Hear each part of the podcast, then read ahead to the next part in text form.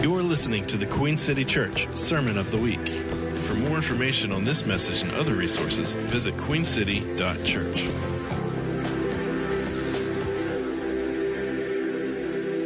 We have one more announcement to make. This is David Valier. I have known David, I don't know, maybe 15 years, maybe more.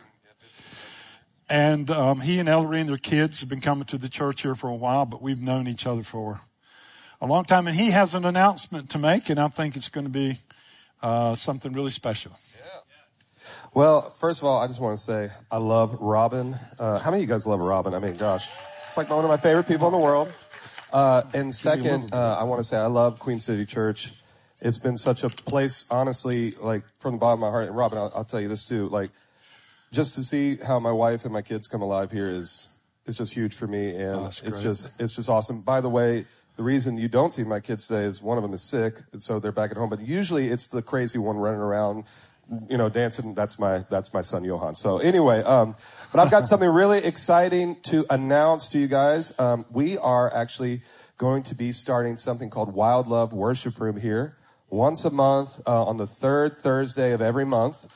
And it's going to be really amazing. So I'll break it down to you just really quickly. What this is it's exactly what it sounds like. It is a worship room. We're going to be for 3 hours just ministering to the Lord. How many of you guys love to worship? And that's literally all it's going to be. We're just going to open this up. And by the way, it's not just for Queen City Church. This is for the surrounding areas. And just in us announcing it a few days ago, I mean, the response has been low-key overwhelming. I'm not really sure exactly what to expect, but what I do expect is that the heart of God is going to be ministered to, and nothing excites me more than that. And so that's what we're going to gather to do. And we really want to make it clear. We want you to bring your families. Like, let the kids come, let them run around, let it be pure tea, worship chaos with the kids. We want that. We want them to be in that atmosphere. And so again, October 20th, on Thursday from 6 to 9 p.m., we're going to be worshiping here. And then every other third Thursday of the month, we're going to be doing this. And so we are just so stoked. And by the way, from 6 to 7, it'll be a little bit more contemplative, you know, focusing on scriptures. And then from 7 to 9, it's going to be full on, you know, just let's go worship. We're just going to go for it. We want expression, creativity, all that stuff. And so we're just really excited. And thank you, Robin, for making this available. Also, David was telling me you don't have to come for the whole thing. Yeah, you can come for any part of it. Come in, come out.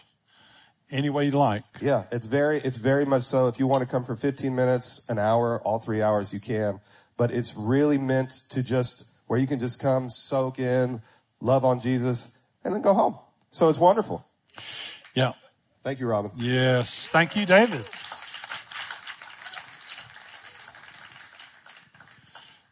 Wild Love is actually a ministry of David's and Chris Uptegraff and a number of other people, and they asked us if we would open our building and let them come do that here. So we're not trying to make this really a Queen City thing. We want it to be a Wild Love thing where David can touch and the Lord can touch as many people as he wants to. So tell your friends, no pressure. Something might happen. You know, stuff happens sometimes. I know one thing the Lord wants to do. He wants to just radically save some people. He's tired of just average salvations. He wants to really God wants to really change people. You know, we see people changed by increments, but sometimes they get radically changed. I believe the Lord wants to do that. What I'm speaking on today is our fall series called The Easy Burden, the joys and challenges of knowing Jesus, but this one in particular called The Easy Burden, Yoked to Kindness. And one of the things I've learned from the Lord over these years and about the Lord is how kind he is. And I think he gets a terrible, terrible rap. People that don't understand there's evil in the world that comes from the devil that doesn't come from God wind up blaming God from everything that happens to them, and it's wrong. It's simply wrong. There's evil in the world because God felt the highest way was to give people a choice to love. It's a choice. And if you can got a choice, you can make the wrong one. And I think that in a nutshell, in a very simplistic way, is the reason there are some things that go on in the world that are awful. But God didn't do it. Look to somebody and say, he didn't do it. He didn't do it. He's kind. I want to look, hopefully, at 5 different interactions women had with Jesus. All of this is focusing on the relationship Jesus had with women and how he responded to them. And I think it's really going to touch all of our hearts each time he actually demonstrates his kindness. And when I look at the scriptures and see how Jesus treated people in so many different situations so well, it really inspires me to trust him. And so once again, we're going to read Matthew. Added a couple of verses. We're going to read 25 through 30 to give some context. So everybody ready to read this? You see it on the screen up there, don't you? Yes. Good for you. That means, that's good.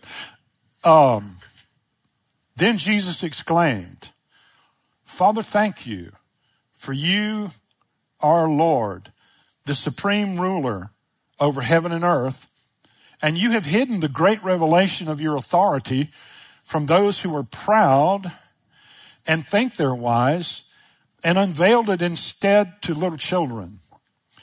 Yes, Father, you've chosen this gracious plan to extend your kingdom." Pay attention here to verse 27.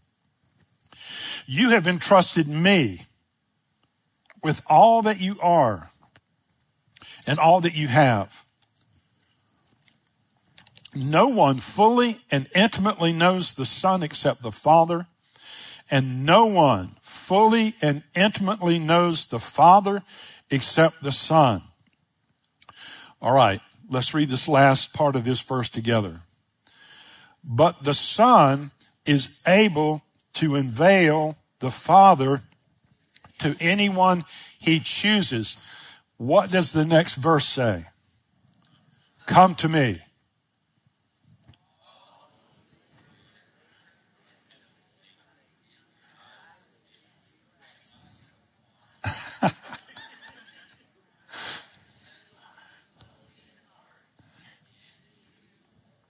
We'll find rest to Peter out there. Rest to your soul. "For my yoke is easy, my burden is light, and my ability to read simultaneously in a crowd is bad." Here's the point I want to make. Jesus says he is sole responsible entity who, number one, knows God the Father clearly. Number two, will reveal him to anyone he wants to. Then he offers what invitation? Come to me. Come to me. What does that mean? It means anyone within the sound of my voice should hear Jesus' personal invitation to be one of those that come to him so that he can reveal to you what the Father is really like. He can unveil the Father to anyone he chooses. Then he gives us this invitation. Come to me. Take my yoke. Learn from me. I'll give you rest. I'm gentle and I will refresh you. And that is not the way most people would describe Jesus.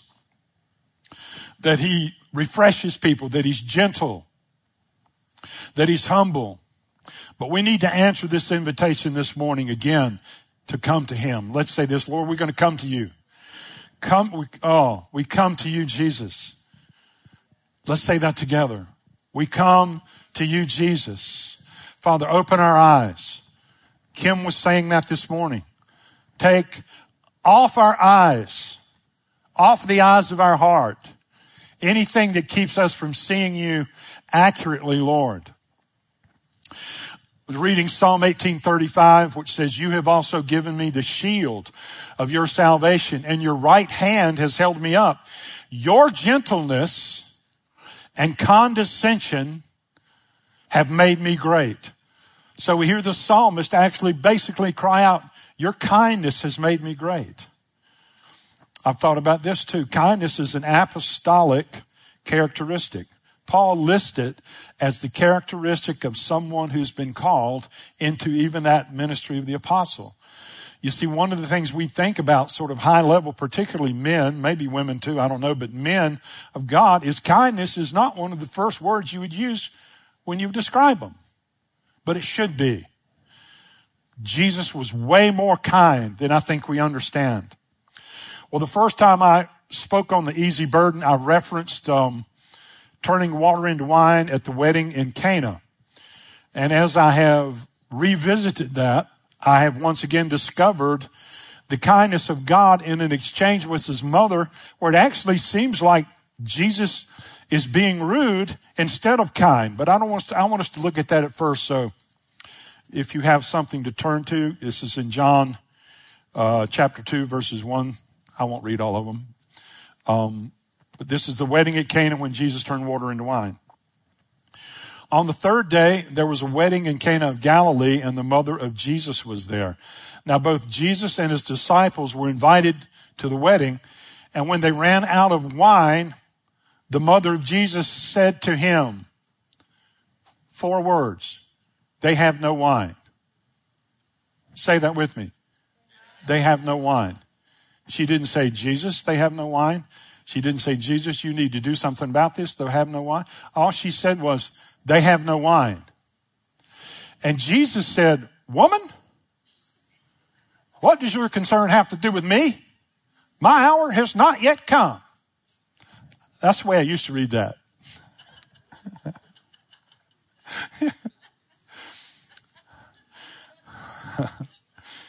I could think about when I was growing up as a kid.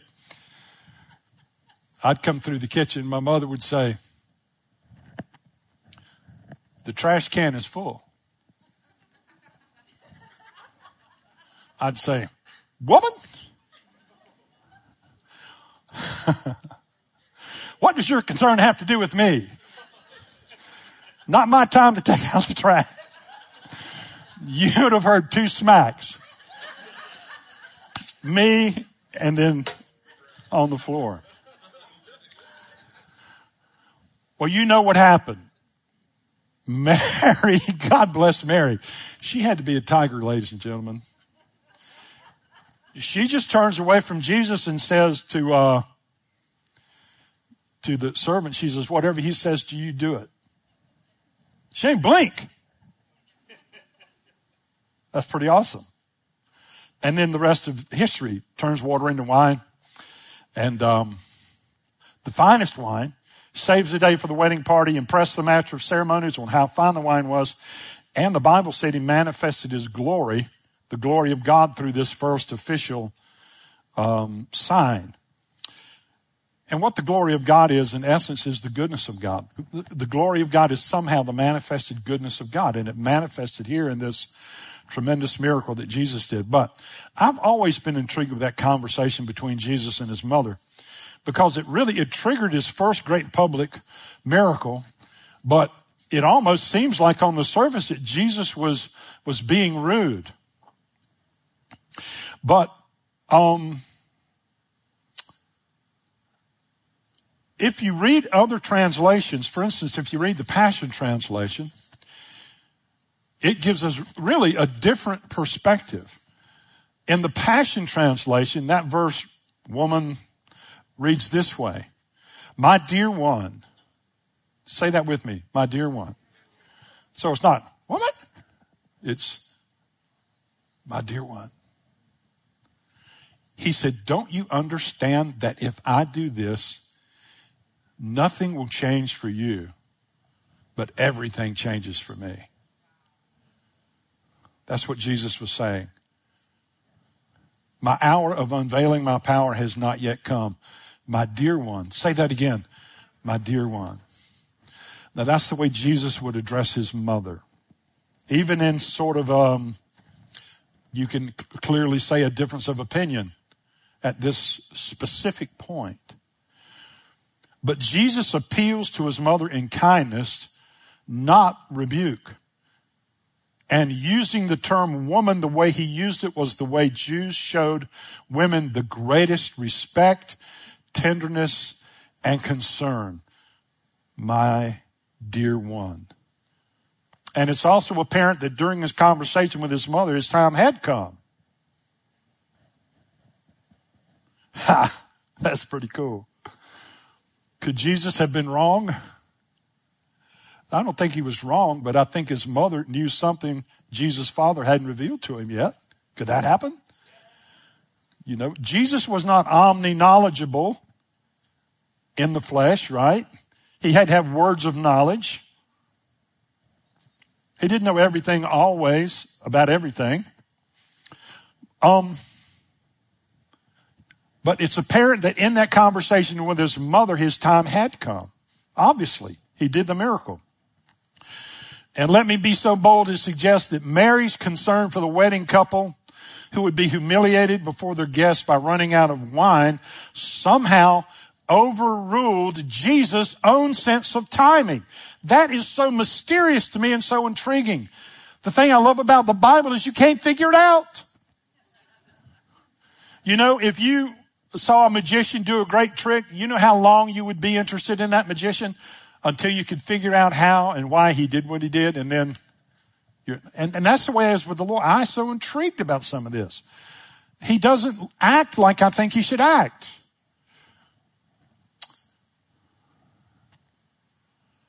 But something changed.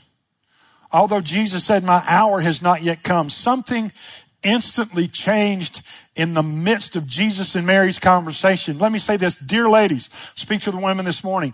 Never underestimate your ability to inspire your children and others to engage their destiny. Come on. And woman, come on. My dear one. And it's so interesting to me that even after Jesus' response to his mother, Mary says to the servants, whatever he says to you, do it. What did that mean? She wasn't backing off. You know, let me say this, and this is probably heretical. But it's probably not. What if you need to not take no for an answer sometime with the Lord? You ever considered that option? Not taking no for an answer? Or you can be in the if it be your will crowd and never see anything much go on. Uh-oh. Hey, if I get sick, I don't want the if it be your will crowd come pray for me. I want that God heals everybody at all times crowd come lay hands on me. Right? Right? You know, there's a crazy thing. More people get healed that I pray for than I ignore.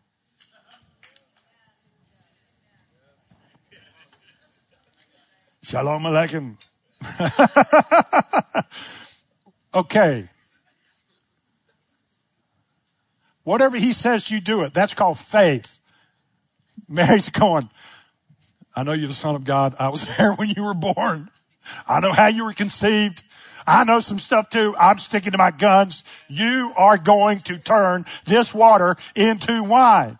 And all of that was packed. And this is what Mama does. All that was packed in 4 words. No more wine. That's 3 words. What was the other one? They have no, whatever. But some ladies can put a whole lot in a little bit and it'll reach you. That's good.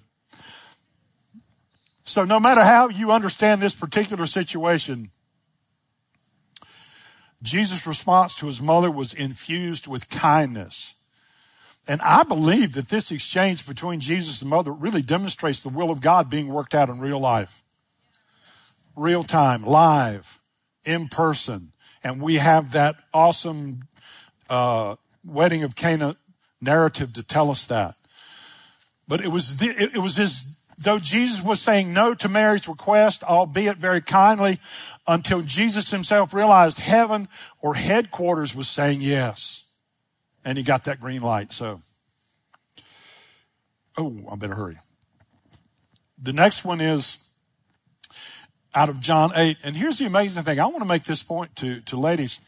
Every one of these episodes I'm going to share this morning are in the Gospel of John. And there's something that was in the heart of John that had more to say about the relationship between Jesus and women than any of the other authors. And we'll see something about that in a minute. But the woman was caught in adultery. Once the Pharisee, this is John chapter 8, verses 3 and on. I'm not reading all of it. I'm going to paraphrase some of it. But I want you to see this. The Pharisees brought a woman to Jesus who was caught in the act of adultery. Now, why did they let the man go? That's the thing I don't understand. And that's simply not right. So you can see this built-in hypocrisy. But they intended to use her to trap Jesus, which is a horrible, horrible thing to put this woman through. They came to Jesus and they said, the law says that we should stone her. What do you say? Well, Jesus refused to answer very quickly. The Bible tells us he sat down and he wrote on the ground with his finger. And actually, there's a verse in the Old Testament that says, for those who depart from the Lord, I will write their names in the dust. Maybe, who knows what he was doing, but we don't know what he was doing. But Jesus is pretty remarkable. So he's in a conflict. They're really going at him. So what does he do? He sits down, starts messing in the dirt. Well, they kept asking him. So finally he arose and he said, he who is without sin among you, let him throw a stone at her first. Then it says, being convicted by their own conscience, they went out one by one, beginning with the oldest even to the last. Then Jesus stood up and he saw no one but the woman. What do you think he said to her? My dear woman, where are those accusers of yours? Has no one condemned you? No one, Lord. And Jesus said to her, neither do I condemn you. Go and sin no more. So in two short responses, here's what Jesus did. When he said, my dear woman, where are those accusers? He broke off that spirit of accusation and shame. I really believe that's what went on there. And the power of his forgiveness was demonstrated. So how does Jesus treat someone even caught in the middle of something like adultery, a betrayal, serious immorality? How does he respond to her? What does he call her? My dear woman. My dear woman. Where are your accusers? Has no one condemned you? I believe the accuser is always accusing everybody at all times. I believe spiritually insensitive or spiritually unaware people don't understand that the source of a lot of their confusion and weakness is this relentless subconscious attack of the devil. How many of you know what I'm talking about? It goes on all the time. You feel belittled and nobody's belittled you. You feel less than and nobody's even done that to you. Not recently, maybe sometime. But I believe that's one of the things Jesus wants to do is break off of us the power of accusation. My dear woman, where are your accusers? All right, the next story is in John chapter 4, verse 13. And this tells us the story of the woman at the well. And in that story, Jesus came to a city in Samaria to drink from Jacob's well. And he ran across a Samaritan woman there and asked her for a drink of water.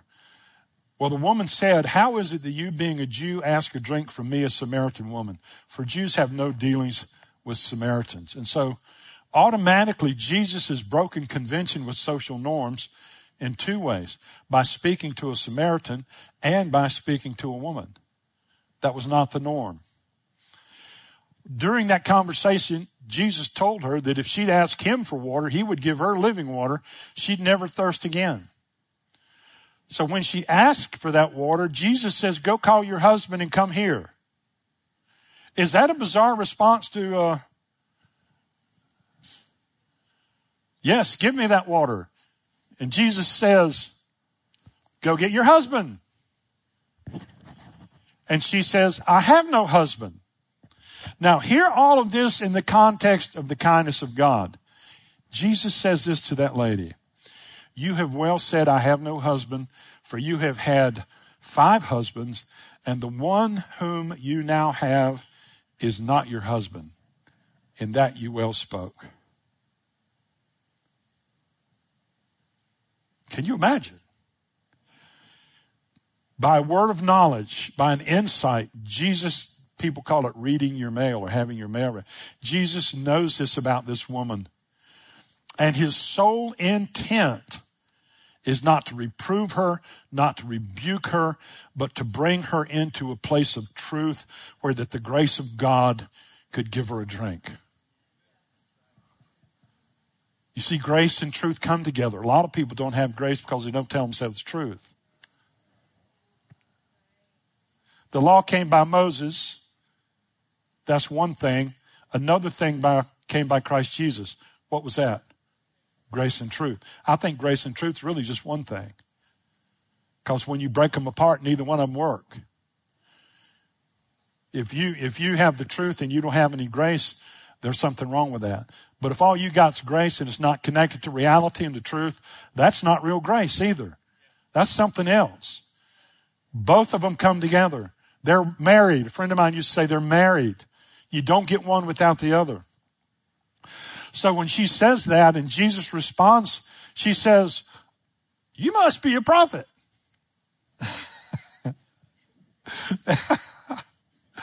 And Jesus continues the conversation. But once again, he uses this term with her, dear woman. And in that process, he revealed to her that he was the Messiah and that he was also the one she and many others had been looking for. You have to go back and read that portion of Scripture. There's so much in there we can't get to. But the way Jesus spoke to her had such a profound impact on her life that she, having gone to Jacob's well, having met Jesus, having been imparted this grace, left her water pot and went back home without it. Do you know why? She wasn't thirsty. She forgot it. Because she had met someone and something, some character, something about him that profoundly changed her mind. She went back to, I think it's Sychar, that was about a quarter of a mile from the well. The whole town got stirred up when she gave her testimony. Come see a man that told me everything I ever did. That's what she said. Come see a man that told me everything that I ever did. Now, the Eastern Orthodox Church claimed that that woman became a great evangelist, that she died by being thrown in the bottom of a well and left. And she had 4 children. They all died as martyrs too. This woman was radically changed by this encounter. This was no simple thing that happened. She was radically changed, so much so that when she went back home, she stirred that whole town up, and Jesus came back, and then they got stirred up because of Jesus too. But they discovered that God is kind. Could it be that God is actually kind? Could it be that the essence of God, we say God is love. Well, what does that mean? What if he's kind? I love that. Let's say this together. Could it be that God is actually kind? In John 19, we find Jesus being crucified. And there were, I think it was 7 different things Jesus said while he was on the cross. And one of them we find here in John 19, verse 24. Now there stood by the cross of Jesus, his mother, and his mother's sister, Mary, the wife of Clopas, and Mary Magdalene. When Jesus therefore saw his mother and the disciple whom he loved, that was John, standing by, Jesus said to his mother, "Dear woman, behold your son." Then he said to John, the disciple, "Behold your mother." And from that hour, that disciple took her to his own home. Now, you have to put this in context. Jesus is beaten virtually, in reality, not virtually, in reality, and he is almost dead after having suffered terribly for hours and hours. Now, when you've had a really, really bad episode and you haven't gotten enough sleep and you've got some aches and some pains, what is liable to come out of your heart is the worst part of who you are in any kind of legitimate pressurized situation. How many of you listen to me? How many of you hearing that? So when Jesus has been completely and totally exhausted and expended and is in misery, is in agony, what comes out of his mouth to his mother? "Dear woman." Now think about Mary. Mary is watching all of that happen to her son. Can you imagine? How many of you ever seen your child bleed? I saw one of my kids bleed. That's probably the only time in my life I almost fainted. That's right. It's profound. She has watched this go on. She is standing right there. Who knows what she's thinking? It's agony. Her child. She knows who he is more than any other living soul. He's expiring. He's miserable. And she could even be thinking, what's going to happen to me when he dies? And in the midst of all that, though, what words did Jesus use? "Dear woman," the kindness of God. See, at the bottom of everything Jesus was, there was still kindness. When there was nothing left in the tank, there was still kindness. Have you ever been there where you couldn't take another step? You couldn't think another thought? That's where Jesus was. But it's the kindness of God. Then we have Mary Magdalene at the tomb.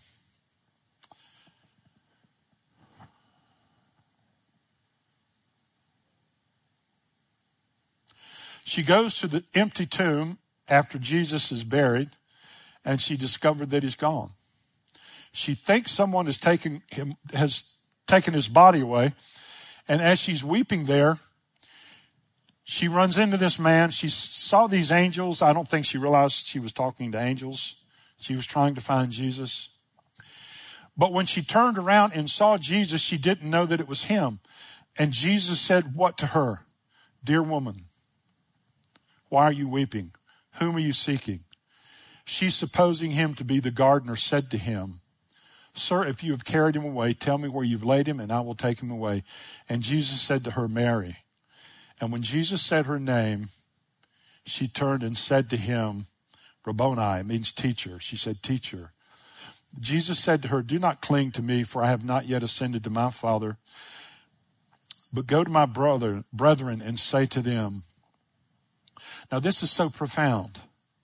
The message Jesus gave Mary Magdalene. "I am ascending to my Father and your Father, and my God and your God."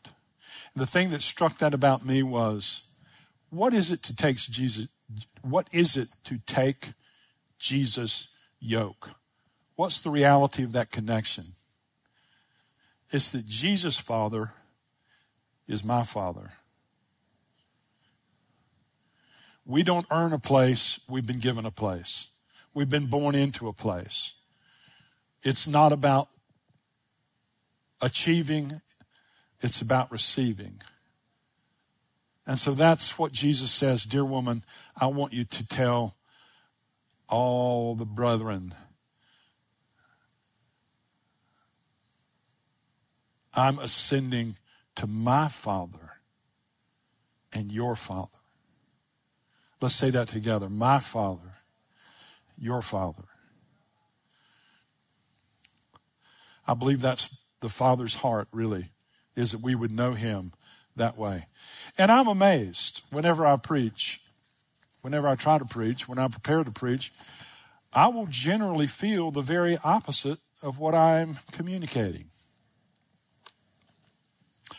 I felt no kindness last night. That's the way I knew my message was real. If you've never been in these kind of battles, you don't understand, but if you know, you know. Oh, thank God. Who loves Jesus this morning? Come on, let's give Jesus an applause. You've been listening to the Queen City Church Sermon of the Week. For more information on this message and other resources, visit queencity.church.